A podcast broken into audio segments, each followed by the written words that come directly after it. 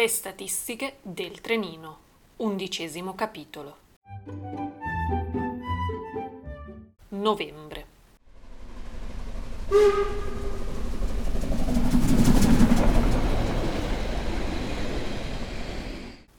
Ma perché diavolo di un diavolaccio tuo padre è così? La tedesca mostra preoccupanti istinti omicidi. Tipico. Il fabbro può conficcarsi un falcetto nella mano e continuare a lavorare. Può spaccarsi un polso e guarire in una settimana. Può riempirsi gli occhi di schegge di ferro e andare avanti come se nulla fosse. Ma il mal di gola? No, il mal di gola è una tragedia. La tedesca è infervorata. Non ha tutti i torti. È pur vero che il fabbro con il mal di gola diventa una piattola, ma Lucia ha ben altro per la testa. È iniziato il taglio delle piante e trattori colmi di legna fanno su e giù dall'altopiano.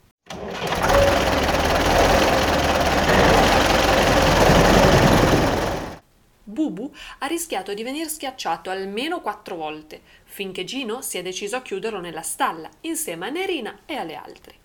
Napo invece sta a distanza di sicurezza e la ciurma di gatti osserva sdegnata lo scompiglio generale. Solo Marcantonio ha da dire la sua. Ad ogni pianta che cade parte un miagolio acuto e prolungato, una sorta di orazione funebre in versione felina. Per almeno due settimane, fino al termine dei lavori, Lucia non vuole vedere bambini sull'altopiano. Lisetta ha il compito di tenerli alla larga. Non sarà impresa facile. Il progetto dei turbin ha preso piede e almeno una volta alla settimana ogni scolaro sale a prendersi cura del proprio.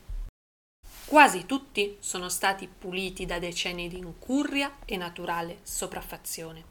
Gran parte dei genitori, dopo gli sbuffi iniziali, segue il progetto con piacere. Chi è del luogo ritrova l'infanzia e il legame con il paese che credeva di aver perso. Chi viene da fuori riesce, grazie a terra, sassi e polvere, ad integrarsi meglio in una realtà oggettivamente antica, ma soggettivamente nuova e tutta da scoprire. Solo una famiglia non ha voluto partecipare, non hanno tempo né interesse per imboccarsi le maniche e investire nella comunità. Lisetta l'ha presa come una sconfitta, ma non si è ancora dichiarata vinta tornerà alla carica quanto prima. In ogni caso, per due settimane Lucia ha imposto lo stop. Due settimane per trovare un'efficace strategia di convincimento. Lisetta osserva i suoi pulcini. Tra pochi mesi voleranno via dal suo nido per affrontare un'altra scuola e altri insegnanti. Inizieranno ad affacciarsi alla vita in un ambiente che non sarà protetto. La maestra spera, in cuor suo, di riuscire a dar loro ali abbastanza forti per volare. Tre giorni prima hanno iniziato ad arrivare le motoseghe. Lucia ha diretto uomini e mezzi con piglio da caporal maggiore. Il Pippo dello stagno la osserva sempre a distanza. Lucio invece la osserva da vicino. Donna fiera, Lucia, non c'è che dire. L'occhio lucido e il magone, però, sono difficili da nascondere. E così, a quella vecchia volpe, viene un'idea pantaloni da lavoro, guanti laceri e una paura matta. Lucio si è intestardito a voler insegnare al suo comandante come guidare un trattore. Non ci penso proprio! Lucia è dura come un mulo, ma Lucio è peggio. E così, mezz'ora dopo, iniziano le lezioni. Il trattore urla come un animale morente e non si muove di un millimetro. Lucia, santa polenta, ci vuole il tocco leggero. Va bene che hai due gondole e non due piedini da fata, ma per favore, vedi di accarezzare sti pedali e non di prenderli a calci. Mezza giornata dopo non si contano più le madonne tirate giù dal cielo e le preghiere mormorate a mezza voce. Hanno rischiato di ribaltarsi nel ruscello almeno due volte, tre volte invece sono andate a sbattere contro qualcosa e sei volte hanno fatto scappare a gambe levate qualcuno che si trovava nel posto giusto al momento sbagliato. Il clou è stato quando Lucia ha inserito la retro al posto della prima e si sono ritrovate ad un millimetro dal precipizio. Lucio è diventato bianco come un lenzuolo e ha tirato una frenata che metà bastava. Il piede di Lucia, schiacciato tra lo scarpone del suo insegnante e il pedale del freno, ha urlato vendetta. Ora il pollicione, che tecnicamente sarebbe un alluce, è gonfio e dolorante. Ma Lucia sa guidare un trattore. Ora non ha più scuse, fa la spola, come anche Franco e Lucio su e giù per la montagna. Il fabbro, Gino, Fabio e per l'occasione anche il panettiere e il pittore sono addetti al taglio. Lucia, Franco e Lucio trasportano tronchi, rami, sterpagli e ceppi fino alla loro destinazione. La tedesca, la gattara e per l'occasione anche Ana smistano e ammucchiano. Ognuno il proprio ruolo.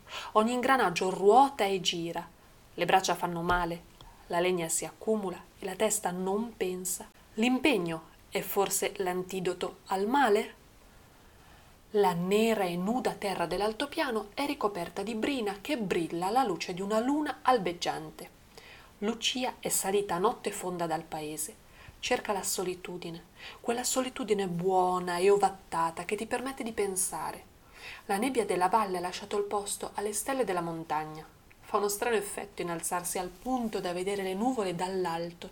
Ai piedi di Lucia si staglia, apparentemente sconfinato, un mare di nubi argentate e soffici, un ribaltamento delle sensazioni e una conferma che tutto è apparenza. Sotto è grigio e buio. Sopra è chiaro e soffice. Le goccioline di acqua sospese non hanno colpa, semplicemente sono. È il nostro cambio di prospettiva a farci vedere la stessa cosa sotto due luci differenti. Lucia avanza silenziosa fino ai margini del futuro pascolo. L'estensione è notevole e con i primi tepori primaverili pianteranno l'erba che sarà nutrimento per nuova vita in fondo, il ciclo vitale è poi uguale per tutti gli esseri viventi. Gli umani, sacchetti ambulanti di feci, urina e succhi gastrici, non sono da meno. L'unica salvezza sono i sentimenti. Felicità, gioia, paura, euforia, amore, tristezza. Lucia si siede sul vecchio faggio contorto che da sempre le fa da poltrona e da sgabello. Le sembra quasi di sentire un lieve russare provenire dal bosco. Che idea stupida! La notte è vita, non certo riposo per le creature selvatiche, ma l'immagine di un bosco placidamente addormentato la fa stare bene. Le piacerebbe condividere la medesima tranquillità, purché sia fondata e non apparente. Osservare questa terra scura le piace. È un qualcosa che ha costruito, un qualcosa che sta prendendo forma, un desiderio uscito allo scoperto. Cosa strana i desideri. Ce ne sono di effimeri e di profondi. Alcuni durano una frazione di secondo, altri ci accompagnano tutta la vita. Non necessariamente i secondi sono più importanti dei primi, ma di sicuro sono più insistenti. Lucia ha tanti desideri, ma pochi sogni. Dovesse farne una lista, verrebbe fuori una parte di anima. Si appoggia al tronco umido e freddo e socchiude gli occhi.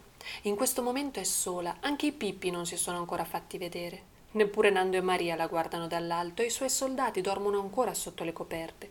Chi abbracciato alla gattara e chi a cercare di cancellare l'ubriacatura della sera prima. Qualcuno strappa con le unghie e con i denti gli ultimi istanti di pace prima che la sveglia urli il suo richiamo e qualcun altro gratta una crosta aspettando l'alba per alzarsi. Il panettiere sta infornando le ultime michette le galline sognano montagne di uova e la ciurma di gatti un mondo senza cani. Napo e Bubu aspettano lo stimolo della prima pisciatina che segnerà l'inizio della loro canina giornata. Milioni di persone si preparano per andare a lavorare desiderando di poter rimanere a casa e milioni di disperati si svegliano sapendo che anche per oggi non ci sarà lavoro per loro. Da qualche parte, in un letto, Ana si gira e rigira ha tempo per tutti e tempo per nessuno. Spezzettare l'attenzione su mille fronti non permette il focalizzarsi su niente. Tra pochi minuti inizierà anche la sua battaglia quotidiana tra sguardi presi e sguardi mancati, nevrosi incipiente, felicità di breve durata, telefonate e messaggi che rubano tempo a tutto il resto e una gran voglia di stare bene, senza però sapere come fare. Il lavoro sarà forse l'ultimo dei suoi problemi. Lisetta si alza, carica e eccitata. Ha in mente una nuova strategia per convincere la famiglia recalcitrante. Oggi poi porta i suoi pulcini a teatro e l'emozione le fa fremere i primi baffetti bianchi che le spuntano sul labbro superiore. In questa umanità in risveglio, Lucia chiude gli occhi. A palpebre abbassate si concede il lusso di esplorare la propria mente. Ha paura di quanto troverà, ma ogni tanto le fobie vanno affrontate. Paura di morire, di sicuro. Tutti quelli che dicono che non hanno paura della morte sparano cazzate. La morte fa paura, ammetterlo o no è un altro discorso. Lucia non fa eccezione alla regola. Ha paura di morire e di soffrire, ha paura di perdere i suoi cari, ma non per pura generosità, quanto piuttosto per egoismo, ha paura di essere sola, o meglio ha paura che la perenne sensazione di solitudine sia fondata, ha paura di impazzire, di non riuscire a risalire il pozzo nero, ha paura di svegliarsi e non avere la forza di affrontare lo tsunami incombente, ha paura di rimanere sempre uguale a se stessa e di non arrivare da nessuna parte, ha paura di farsi scivolare addosso la vita senza viverla davvero, ha paura di essere intrappolata in un eterno aspettare. Aspettare tempi migliori, un amore più grande, un lavoro più soddisfacente, una felicità che fugge prima o poi capirà che la felicità bisogna andare a prendersela.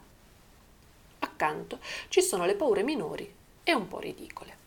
La paura dei ragni, la paura dei fantasmi, la paura di ingrassare fino a raggiungere le dimensioni di un tendone da circo, la paura di risultare repellente, la paura di essere invisibile, la paura dell'affetto e della fisicità e l'annosa paura di trovare un morto nel bosco.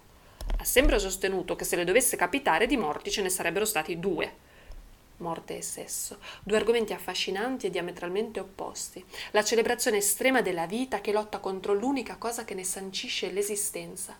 La vita senza morte non sarebbe tale.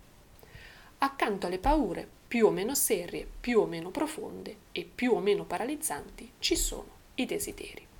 Lucia vorrebbe correre a perdifiato in un campo di grano pronto per la mietitura avanzare sulla stessa lunghezza d'onda del vento sentendo l'aria tra i capelli le punte delle dita che accarezzano le spighe gonfie e mature, l'oro della vegetazione che si fonde con il luccichio di occhi ridenti. Desidera realizzare qualcosa nella vita. Il problema è sapere che cosa. Anela prendere in mano il proprio destino, ma senza riuscirvi. Vorrebbe, per una volta, avere una bellezza mozzafiato, essere una donna sicura e avvenente, non l'eterna ragazzina. Conoscere la pratica e non solo la teoria. Leggere De Sade e limitarsi a Platone è quantomeno incoerente. Ribrezzo per i baci, fastidio per le carezze, eppure l'immancabile desiderio di viverli. Paura di essere infastidita o di infastidire. Vorrebbe conoscere il più possibile, lasciar cadere le inutili zavorre. Vorrebbe saper cantare e dipingere. Vorrebbe avere un buon orecchio e due mani d'oro in cucina Vorrebbe, vorrebbe, vorrebbe. I pensieri si accavallano e Lucia ne perde il filo. Il sole sorge su di un alto piano gelato e su di una Lucia frustrata e probabilmente frustrante. I suoi uomini stanno emergendo dalla nebbia ai confini del visibile. Lucia sorride. In fondo il viaggio iniziato in primavera non è stato del tutto inutile. Ha creato una squadra, ha guarito delle anime ferite, ha portato inconsapevolmente il peso di un Nando che non era solo ciò che appariva, ha ritrovato, almeno nei pensieri, una nonna che non ha mai compreso, ha ridato vita a un posto abbandonato da tutti e forse anche da Dio. Sorride Lucia. Ci è riuscita? Ce l'ha fatta? L'allenamento prosegue. E ora della prossima estate sarà pronta per il suo viaggio a piedi. Le cascine sono ormai delle case e una nuova generazione di amanti del bosco sta crescendo con i turbini. E allora l'infelicità da dove nasce? Forse da riuscire a dare tutto agli altri e niente a se stessa? Risposta intellettualoide, ma verosimile. Nella mente le balena l'idea di rivolgersi ad uno psicologo, ad un aiuto per capire cosa nella sua testa si sia rotto e non riesca ad essere riparato. Forse è una sconfitta, forse è la soluzione. Dai margini del bosco, Lucio corre come se avesse il diavolo alle calcagna. Lucia! Lucia! È arrivata! La licenza per l'osteria è arrivata! La gattara lo insegue di gran carriera. Per la fretta Lucio è riuscito anche a dimenticarsi di mettere la giacca e lei, premurosa, teme un'infreddatura. Lucia, cinica, osserva tra sé che la cosa è alquanto improbabile. Lo scarno petto di Lucio coperto da una camicia di flanella a righe, sopra ad una canottiera di lana e sotto ad un gilet a scacchi. La faccia è rossa come un peperone e il fiato corto per la corsa e l'eccitazione. Più con infreddatura, qui si rischia un colpo di calore. Lucio è al settimo cielo e i compari si accalcano attorno per festeggiare. Lucia osserva il suo squadrone di fanteria pesante, pesante nei chili e nei modi, ma in fondo dal cuore tenero. Lucio, il fabbro, il panettiere, il pittore, Gino, la gattara, la tedesca, Franco, Fabio, tutti stretti a festeggiare. Lucia, poco distante, li guarda. Sono i suoi soldati, ma non ne fa parte. Allora, comandante, A quando l'inaugurazione? Fabio guarda Lucia e sorride, due caldi occhi color nocciola che la invitano ad essere parte di un tutto. D'improvviso due mani forti la sollevano per aria. Il fabbro, Lucio e Gino fanno da rete con le braccia e la lanciano verso il cielo al grido di Per Lucia hip hip urra! Hip hip urra! Hip hip urra! Quando, frastornata e incredula, scende dall'ottovolante umano, Lucia li guarda. Guarda altri esseri umani come lei, guarda chi ha accolto e chi a sua volta l'ha accolta e di lei si è fidato. Osserva uno per uno quegli uomini e quelle donne che non può e non vuole deludere guarda nei loro occhi il suo riflesso tremante. Tutti al lavoro, ragazzi! A Natale si inaugura!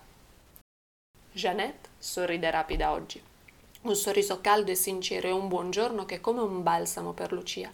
Questa mattina sul convoglio surriscaldato sono comparsi 15 berretti di lana, 4 cappellini da basket, 26 paraorecchie, 85 teste nude, 33 cappucci calati sugli occhi e un berretto elfico. In totale 164 uomini e donne che sfidano il freddo e il sonno. Manco a dirlo, il berretto elfico è di Lucia. A volte le piace essere un po' sopra le righe e osservare le reazioni delle persone. La cuffia è una cuffia di lana comprata in una tappa della crociera. Si allunga fin quasi alle ginocchia e termina con un morbido pompon che sembra una coda di coniglio. I colori sono accesi e vivaci e brillano nel buio dell'alba. Difficile che Anna noti qualcosa forse non per volontà, ma perché l'importanza per uno e la noncuranza per qualcun altro. Ultimamente Lucia la vede assente e indubbiamente ne capisce il motivo. Cammina rapida per scacciare il gelo e le dita intorpidite fanno quasi fatica ad aprire la porta dell'edificio. Si infila svelta in ascensore e pensa al muffin che sbafferà come colazione tra pochi istanti. Questa sera all'uscita dal lavoro l'aspetta il primo appuntamento con la psicologa. Gliel'ha consigliata proprio Ana, anche se lei è la prima a non farne uso. Strana la vita. Si è bravi a predicare, ma cattivi a razzolare, e questo vale per tutti. Apre la porta del loro bugigattolo e l'accoglie l'accecante luce di neon. Strano. Solitamente a quest'ora è sempre tutto buio e silenzioso. Anna arriva più tardi. Non oggi però. Oggi è già in ufficio. In piedi dietro la sua scrivania sembra quasi aspettare Lucia.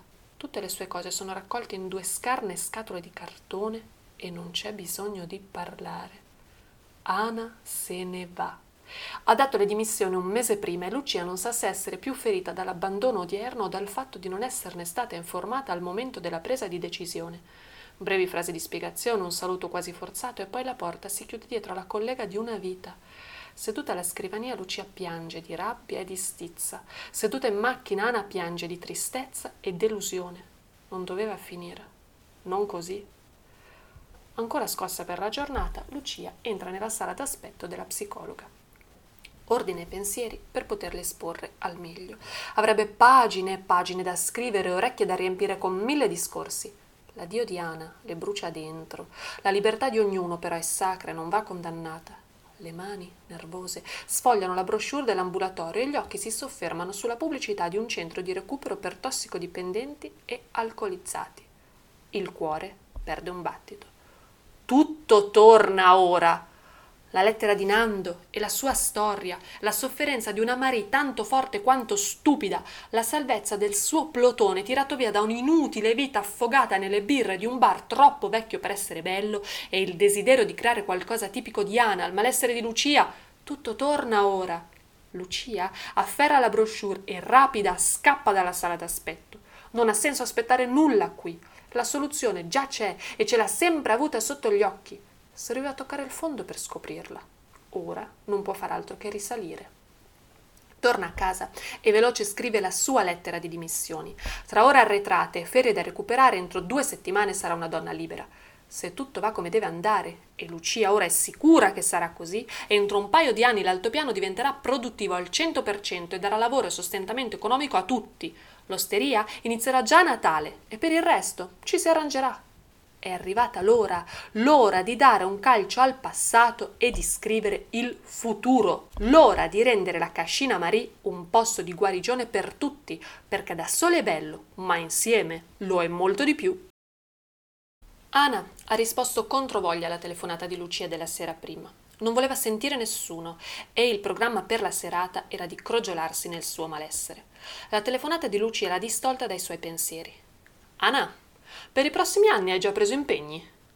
E così ora è qui, in un bar talmente affollato da risultare soffocante, ad ascoltare una Lucia tanto infervorata da risultare contagiosa. È qui ad ascoltare una storia e mille storie assieme, la storia di Lucia, quella di Nando, quella dell'altopiano, la storia di Pio e di come dal male possa nascere qualcosa di bello, la storia di scatole e scatole di materiale pronto per l'inaugurazione ufficiale dell'altopiano, che se tutto va bene sarà fatta in contemporanea con l'arrivo delle cento mucche. Ascolta scampoli di passato e grandi progetti per il futuro, ascolta le basi dell'idea di Lucia, l'altopiano come posto di recupero di se stessi, l'altopiano come scuola dove imparare a prendersi cura di qualcosa e di qualcuno, la cascina Mari come concreta idea di opportunità per quanti stanno uscendo da alcol, droga, depressione e per quanti, semplicemente, non trovano più uno scopo nella vita. La storia è scritta, ora sta solo a lei decidere se farne parte o se costruirsi una storia parallela e forse solitaria. Lucia la guarda. La speranza nei suoi occhi è palpabile, ma parzialmente ottenebrata dal risentimento per l'abbandono del giorno precedente. Ribadisce a se stessa che non vuole e non può giudicarla, ma i tradimenti fanno male e se anche perdonati lasciano il segno. L'idea di proporre ad Anna di avere un ruolo nell'epopea della Cascina Marie è un modo per ricucire uno strappo che porterà sempre un rammendo. A volte però le cicatrici rendono più interessante un volto e Lucia spera ardentemente che sia uno di quei casi. È da due ore che le ex colleghe stanno sedute in quel bar. Man mano la gente è defluita e ora solo un altro tavolino è occupato. Un'arzilla coppia di vecchietti che sorseggia un cappuccino a metà pomeriggio. Anna li guarda e poi riporta lo sguardo sulla sua interlocutrice. Quando si comincia? Lucia sorride. Ana ha detto sì, Ana ha smesso di essere una collega e forse diventerà un'amica. Lucia sale sul trenino. L'idea che tra pochi giorni questa routine di pubblico trasporto non farà più parte della sua vita la fa riflettere a fondo. In parte non se ne rende ancora bene conto. Abbandonare il grigiore di una vita impiegatizia dà un certo sollievo, ma vuole anche dire lasciare un porto sicuro e avventurarsi nell'ignoto al malessere ci si abitua, a volte anche troppo in fretta, e ogni cambiamento porta, per sua natura intrinseca, timore. Le dispiacerà non avere più il suo umano campionario di pendolari da osservare. Nessuno le vieterà di fare ogni tanto un giro sul convoglio arancione, ma sa bene che non sarà la stessa cosa. Oggi si sente nell'aria già il Natale. Le temperature si sono abbassate bruscamente e iniziano a comparire i primi inequivocabili segni natalizi. Lucia osserva decine di piedi veloci salire sul vagone. Si diverte ad immaginare i loro pensieri e le loro emozioni. Molte persone tristi, tante spaventate, poche serene. Lucia sospira, potendo rivolgerebbe una parola gentile alle anime che più le paiono disperate. Potendo, le inviterebbe all'altopiano. Volendo, un giorno lo farà. Per intanto sprofonda nella lettura, sperando che le argute battute, le scontate ma sempre attuali affermazioni bastino a regalarle 5 minuti di spensierata levità. Santa Claus is coming to town. Cinque segni inequivocabili per capire che Natale è alle porte. Non c'è periodo dell'anno così carico di significato come Natale. Non c'è momento più sentito, più dovuto e più costoso. Non c'è data che ti faccia sentire più in dovere. Dovere di fare regali, dovere di essere più buoni, dovere di perdonare, dovere di amare, dovere, dovere, dovere, che due palle. Non so voi, ma noi stiamo diventando allergici al Natale. Già i primi giorni d'avvento inizia l'orticaria e verso metà dicembre si aggiungono le crisi asmatiche. Ora della vigilia siamo in pieno shock anafilattico e ogni 24 dicembre rischiamo di lasciare le penne sull'altare del finto e doveroso buonismo in salsa cristiana. Fortunatamente l'esperienza rende accorti abbiamo trovato cinque segni infallibili che preannunciano con largo anticipo l'arrivo delle festività. Un tempo l'atmosfera da abete addobbato e pacchetti incartati la respiravi tassativamente dall'8 dicembre in poi. Oggi inizia a sentire i primi formicoli già ad agosto. Noi ci proviamo a mettervi in guardia. Se cogliete uno o due segni, state allerta. Se i segnali arrivano a tre o quattro, preparate le valigie. Se malauguratamente li cogliete tutti e cinque, non fatevi scrupoli, scappate a gambe levate nel lembo più estremo del mondo conosciuto possibilmente, in una regione a maggioranza induista e stateci almeno fino al 7 gennaio. Se tutto va bene, al vostro ritorno troverete solo i resti di una festa che, ormai è diventata l'emblema del consumismo moderno. Pubblicità di profumi e cioccolatini. Più si avvicina dicembre e più le pubblicità diventano monotematiche. Qualche panettone, qualche pandoro, alcuni giocattoli e arrivano loro profumi e cioccolatini. Da inizio ottobre si moltiplicano come gli agenti patogeni nei pazienti in quarantena. Il giorno prima nessuno sentiva il bisogno di cospargersi di lozioni divorando tonnellate di dolcetti. Il giorno dopo siamo tutti puzzoni che necessitano profumi di ogni genere e a quanto pare siamo anche tutti in crisi d'astinenza e dobbiamo consolarci a suon di pralinè e di goduriosi truffri pieni che poi le riflessioni si sprecano. A parte che siamo ben consapevoli dell'esistenza di questi prodotti e apparentemente non dovrebbe servire una pubblicità a ricordarceli, ma poi non si capisce come faccia un profumo a renderti bello, figo, maschio e a far cadere tutte le donne ai tuoi piedi, a meno che le donne non siano zanzare e tu ti sia fatto la doccia nel right. Non si comprende come la modella taglia 38 divori container di palline ripiene di crema al burro e mantenga il girovita del diametro di collo di struzzo. Ma soprattutto non ci capacitiamo del perché, nonostante dovremmo essere vaccinati, alla prima pubblicità ci ritroviamo tutti in profumeria a scegliere tra improbabili eau d'amour e parfum de passion con la bocca ancora sporca dell'ultimo gianduiotto. Babbo Natali impiccati ai balconi. Con l'autunno le giornate si accorciano e il buio cresce, il caldo sparisce, il freddo avanza, la visibilità diminuisce e la nebbia sale. Scenari da film horror, ombre inquietanti dietro ad ogni angolo e spifferi di aria gelida. Poi in lontananza appaiono le prime case illuminate. Neanche il tempo di tirare un sospiro di sollievo che il cuore si ferma nel petto e un urlo muore in gola. Qualcuno si è impiccato alla ringhiera del balcone. Ci avviciniamo e notiamo che ogni casa ha un suicida. O siamo finiti sul set dell'ultima fatica di Dario Argento, o c'è qualcosa che non torna. E in effetti qualcosa qui non torna. Lo spirito natalizio, che oramai ci ha abbandonato da un po' fioriscono con i primi giorni di novembre miriadi di babbo natali che si arrampicano come furtivi ladri su improbabili scalette arpionate alle nostre ringhiere e che sembrano appunto dei suicidi impiccati. Dalle vetrine dei negozi salutano elfi in costume da bagno e plasticosi alberelli natalizi che mostrano le palle al vento. Cerini elettrici e sexy biancheria intima rosso fuoco renderanno le vostre festività hot come non mai. Finti ghiaccioni e resina penderanno tristi e solitari da cornicioni che hanno visto tempi migliori. Renne cornute con la fotocellula integrata muoveranno la testa ogni volta che passerete loro davanti. Abeti con occhi e bocca canteranno a squarciagola orridi e stonati stornelli strappalacrime. In questo tripudio di kitsch, trash e brut, noi vorremmo spegnere suoni striduli e luci colorate da discoteca e accendere una candela vera per rischiarare la notte dell'umanità. Canzoni natalizie. Rodolfo è una renna che ha il naso rosso fen di nebbia. Rudolph the Red-Nosed Reindeer. Babbo Natale, a quanto pare, è arrivato in città Santa Claus is coming to town. La nascita di Gesù bambino? Eh già, in caso vi siate dimenticati, il Natale sarebbe proprio questo, è stata annunciata anche alle Hawaii. Mele Kalikimaka. Una fan fatale cerca di intortare un ingenuo signore vestito di rosso. Santa Baby. Si distribuiscono cuori a tutto spiano e ora li si chiede indietro. Last Christmas.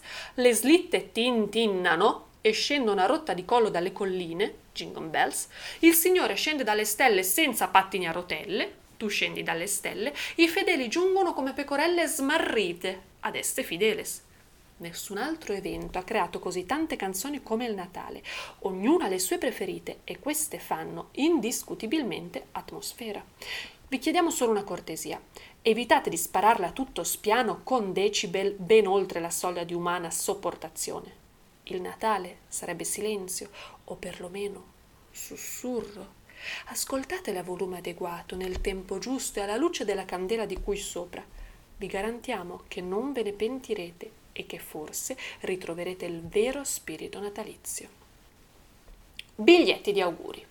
I biglietti no, questo Natale i biglietti non li faccio. E poi corri al 23 sera a cercare nelle cartolerie il biglietto perfetto Tu non vorresti, ti opponi, neghi l'evidenza, cestini tutte le cartoline che ti arrivano, ti barrichi in casa e ti dai per disperso. Ma il biglietto natalizio ti insegue, peggio delle mosche sulla carta moschicida, peggio dei gufi di Hogwarts all'inseguimento di Harry Potter, peggio degli spifferi d'aria quando hai il torcicollo. Il biglietto d'auguri ti pedina, ti segue, ti trova e quando ti trova ti lascia nell'annoso dilemma del rispondere o non rispondere. Questo è il problema. Se rispondo, poi l'anno prossimo devo mandarlo di nuovo. Se non rispondo, passo per maleducato e poi via con i sensi di colpa. Lui mi pensa e io no. La Mazzogna ringrazia se non rispondo, tanto non sarebbe sincero, tanto di qui e tanto di lì. Partite da un presupposto. Se non avete niente da dire o se non volete dire niente, inutile scrivere un biglietto di Natale vedrete che la situazione si chiarirà in un attimo e i pochi, forse, biglietti che invierete saranno gli unici sinceri e veramente importanti. Non è forse questo che conta? Corsa sfrenata ai regali. Voi credete di essere immuni, voi vi impuntate nel non fare regali o almeno nel non farvi prendere dalla frenesia. Voi provate a pianificare per tempo.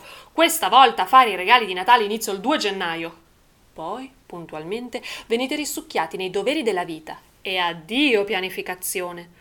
Ogni anno vi stressate chiedendovi cosa regalare alla suocera, allo zio del cugino della moglie dell'amico, al fratello che conosci meno di uno sconosciuto, al genitore vetusto e incartapecorito, al figlio che vorrebbe tutto e non sarebbe soddisfatto di niente.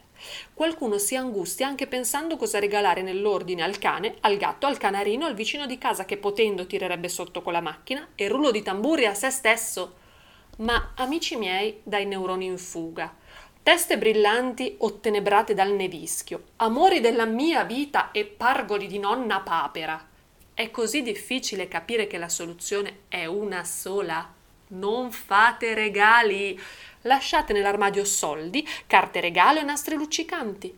Tirate fuori dal cassetto il tempo, la pazienza e l'amore. Forse riuscirete a regalarvi il benessere che solo il vero spirito natalizio può donare. Gli Argonauti. Lucia scivola via dal trenino e si avvia per una delle ultime volte al lavoro. All'altopiano vorrebbe ricreare lo spirito del Natale, il vero spirito natalizio, vorrebbe iniziare l'anno nuovo nel migliore dei modi, vorrebbe rendere magica l'atmosfera per coloro che ci sono e per coloro che verranno. Domani indurrà una riunione con i suoi soldati, una riunione allargata a Lisetta, al pittore, al panettiere, alla gattara e ad Ana. Una riunione per tutti quelli che ci credono dall'inizio e per chi ha iniziato a crederci ora. Fabio è a buon punto con il sito web dell'altopiano, ma i contenuti vanno aggiornati. Bisogna che sia tutto pronto per l'apertura dell'osteria da Pio Sgrenchio il giorno di Natale. Bisogna verificare che Franco sia in chiaro per l'arrivo delle cento mucche. Bisogna organizzare l'inaugurazione ufficiale in primavera con tanto di festa, transumanza, stampa, tv, mostre e via dicendo. Bisogna contattare le comunità di recupero della zona per informarle della nuova possibilità per quanti sono affidati alle loro cure. Un Pippo alza il capo dal fiume e la guarda a lungo, poi abbassa la testa, sembra annuisca Lucia sorride. L'airone si alza in volo. Il condottiero ha trovato la strada.